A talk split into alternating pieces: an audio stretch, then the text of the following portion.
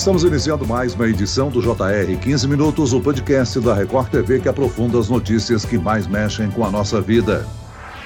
O processo de preparação para privatizar a Eletrobras está finalizado. A negociação das ações da companhia começam na segunda-feira na Bolsa de Valores.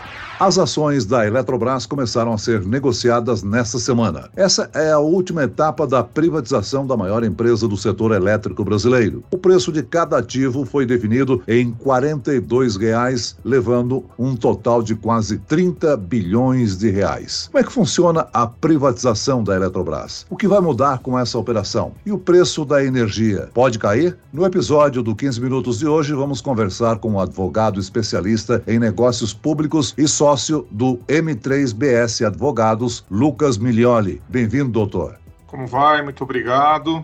Quem nos acompanha nessa entrevista é o repórter da Record T V em Brasília, Yuri Ascar. Bem-vindo, Yuri. O governo pretende concluir o processo de privatização ainda essa semana, né? Olá, Celso. Olá, doutor Lucas. É um prazer estar mais uma vez aqui no podcast. As ações, Celso, da Eletrobras já começaram, né, a ser negociadas na Bolsa de Valores, a B três, na segunda-feira, às dez da manhã, no horário de abertura do mercado. E o processo de privatização, ele é concluído praticamente assim, com uma, um símbolo, né, do governo ao mercado, que foi a presença do ministro da Economia, Paulo Guedes, lá na B três, nesta terça-feira. É, também na cerimônia de toque de campainha, né? Mostrando aí que o processo estaria já na prática e concluído, com as ações já no mercado, e o preço por ação acabou definido em quarenta e dois reais, já resultando uma arrecadação inicial de vinte e nove bilhões e duzentos e noventa milhões de reais, mas é claro que o total da operação ainda pode ser superior, uma estimativa até acima de trinta e três bilhões, considerando a possibilidade de inclusão de novos lotes extras de ação. E por isso eu quero perguntar já para o doutor Lucas o seguinte, que por muito tempo se falou nessa privatização da Eletrobras e agora só aconteceu por meio aí de mais ações no mercado. Como é que funciona essa privatização da Eletrobras e com esse processo o que, que muda na prática, doutor Lucas? É muito importante esse, esse ponto, Yuri, porque é importante entender exatamente qual é o contexto que é feita esta privatização, né? Primeiro porque o governo optou por realizar essa privatização por meio de uma captação através da, da emissão, da disponibilização de ações no mercado nacional e internacional de ações da companhia. E com isso, a participação acionária da União acabou sendo diluída. Mas, de qualquer forma, é importante deixar claro, isso é controverso, né, mas para as pessoas que não se aprofundaram nesse ponto, o fato é que a União, ainda que tenha a participação societária diluída, ela se mantém como a principal acionista da companhia, né, isso é um ponto muito relevante, especialmente porque o seu estatuto social impede a concentração de capital com poder de voto superior a dez por cento. E, de qualquer forma, a União reserva para si a Golden Share, que é aquela ação que tem o poder poder de veto qualquer alteração ao estatuto da empresa. Então, quer dizer, de alguma forma, a União, ainda que não seja controladora da companhia, ela reserva para si a condição de principal acionista e detém essa ação especial, a Golden Share, que tem um poder muito forte na condução dos negócios da, da empresa. Agora, doutor Lucas, para a população, o que, que isso representa? Quais as vantagens com a desestatização da empresa? É muito importante olhar para esse cenário de uma forma principalmente de gestão, né? A partir do momento que a atuação, a ingerência da União é diluída na operação, na companhia, isso acaba livrando a, a empresa das amarras estatais. Então, o fato da empresa se livrar dessas amarras estatais dá a ela mais agilidade nos negócios, melhora a sua gestão, incrementa a sua governança e, com isso, ela consegue atrair mais investimentos. É É importante ter em mente que dois ativos da companhia, né, a usina eh, binacional de Itaipu e a Eletronuclear, que são ativos estratégicos para o país, né, e por conta disso, por, em respeito à Constituição, não podem deixar de, o patrimônio estatal, eles vão ser apartados do patrimônio da Eletrobras e para acomodá-los vai ser criada uma nova empresa. Então esses dois ativos que são assim, estratégicos para o país não farão parte desse negócio que está sendo levado a efeito nesse momento. Doutor Lucas, para onde vai esse dinheiro que o governo está conseguindo com a privatização? É, principalmente para os investimentos, né? A maior parte dele vai ser destinado à conta de desenvolvimento energético, né? Há uma programação de, de investimento aí nos próximos vinte e cinco anos. O objetivo é diminuir os impactos dos reajustes tarifários, né? E subsidiar as políticas setoriais. Uma outra parte dele vai para o Tesouro, para o Caixa do Tesouro, né? E se refere ao chamado bônus de outorga, né? E será pago pela Eletrobras à União, para a renovação de contratos das usinas, né? Hoje, se eu não me engano, são vinte e duas usinas hidrelétricas no patrimônio da empresa, né? E uma parte menor dele será investido nas bacias hidrográficas, que serão aí, os investimentos serão realizados um período aí, talvez de dez anos. Doutor Lucas, o senhor salientou aí que essa privatização vai ajudar a empresa nos investimentos que ela precisa ter. Agora, com a inflação em alta, a privatização pode ajudar a reduzir o preço da conta de energia para os consumidores? Essa, Celso, é uma pergunta que... Acho que a pergunta que mais se faz nesse momento é justamente essa, né? Qual vai ser o impacto dessa privatização no custo efetivo da energia? Então, no primeiro momento, eu acho que sim, vai ser um impacto positivo, ou seja, vai reduzir o valor da energia, mas com o passar do tempo, como a Eletrobras vai ser obrigada a vender a energia a preço do mercado privado, isso tende a se ajustar, ou seja, se num primeiro momento haver Haverá uma redução do custo da energia, até por conta dos subsídios é, fornecidos pelo governo. O fato é que a tendência já no médio e longo prazo é que esse preço acabe se elevando para se equalizar aos praticados pela iniciativa privada.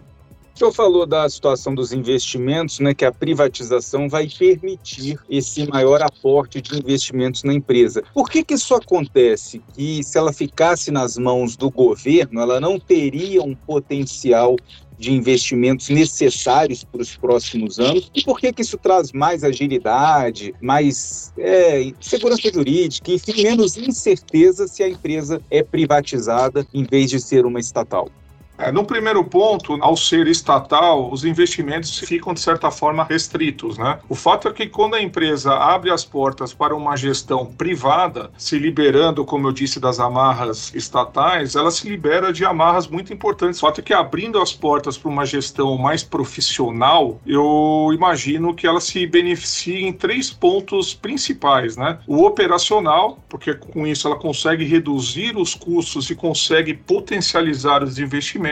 Um benefício estratégico por incrementar o portfólio e aí alinhado ao investimento vindo do operacional, especialmente consegue destinar esses investimentos especialmente aos ativos de transmissão e às novas matrizes eh, energéticas, principalmente as renováveis, né? E ganha também em gestão, por tornar a sua gestão mais ágil, mais profissional, melhorando principalmente, esse é um ponto muito relevante quando você fala de investimento, é a melhoria trazida para a sua estrutura de governança corporativa, né? E eu acho que tudo isso acaba criando um cenário muito positivo para a empresa. A tendência, né, a expectativa é que ela deixe de atuar como um mero operador e crie protagonismo no setor.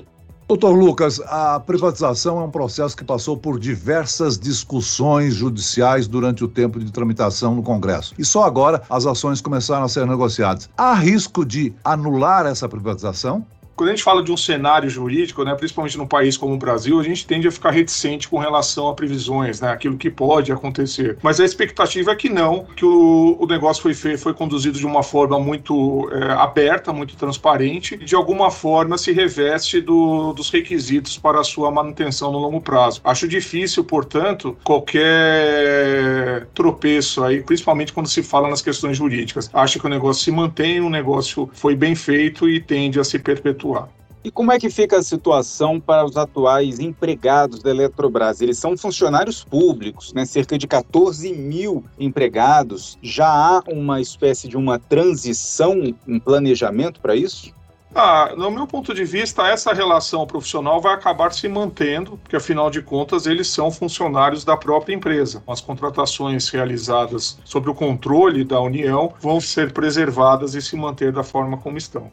Até mesmo os concursados, eles correm o risco de perder a estabilidade, doutor?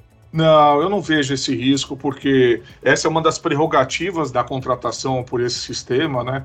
Lógico que as contratações que serão realizadas de agora em diante provavelmente terão uma nova característica, mas o fato é que as contratações antigas, né, as contratações existentes não serão alteradas, pelo menos do meu ponto de vista. E, doutor, quando uma empresa estatal dá prejuízo, o governo federal, com o nosso dinheiro, né, o dinheiro público dos nossos impostos, vai lá e paga esse prejuízo da estatal. Quais são os riscos financeiros, operacionais, né, de saúde mesmo financeira, da nova empresa privatizada a partir de agora?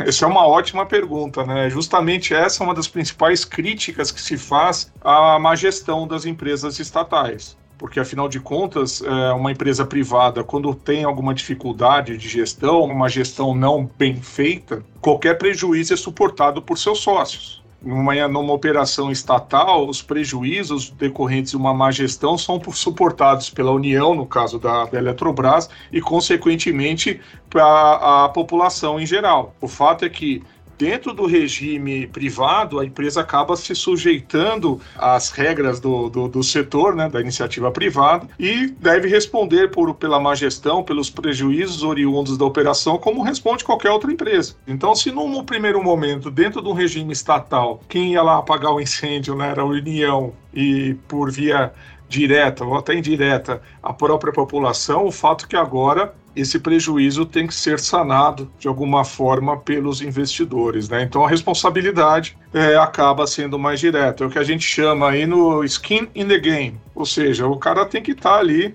responsabilizado pelas ações, pelas decisões que ele toma no dia a dia da operação.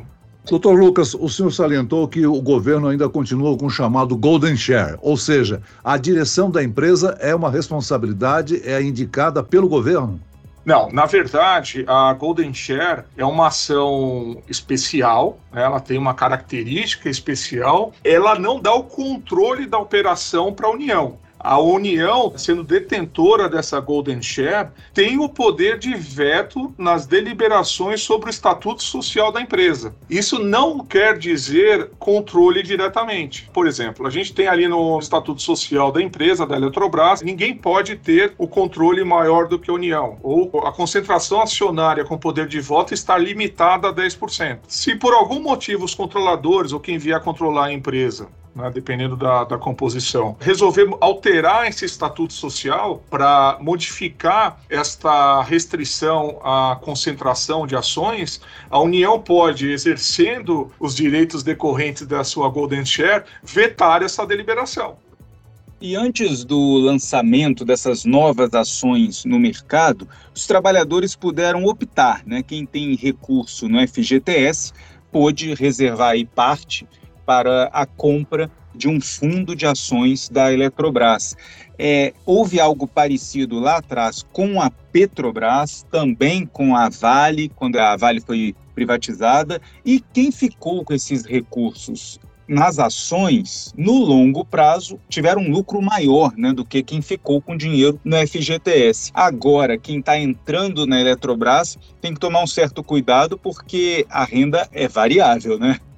Ah, exatamente. Toda vez que você tira seu investimento de uma renda fixa, né, com uma, uma certeza de rentabilidade e transfere para uma renda variável, você tem os dois lados da moeda. Da mesma forma que você tem, como nesses exemplos que você citou, a possibilidade de ganho, por outro lado, reveza justamente a possibilidade de perda. Não é uma receita de bolo. Se fosse fácil, todo mundo colocaria o dinheiro lá, não teria sombra de dúvidas com relação a isso.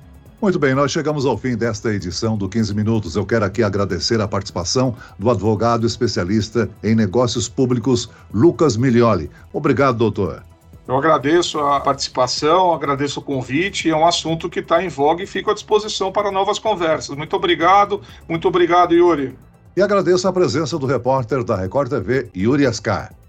Muito obrigado, Celso. Obrigado, doutor Lucas. E até uma próxima. Esse podcast contou com a produção de David Bezerra e da estagiária Cátia Brazão, sonoplastia de Marcos Vinícius, coordenação de conteúdo Camila Moraes, Edvaldo Nunes e Deni Almeida, direção editorial Tiago Contreira, vice-presidente de jornalismo Antônio Guerreiro, e eu, Celso Freitas, te aguardo no próximo episódio. Até lá!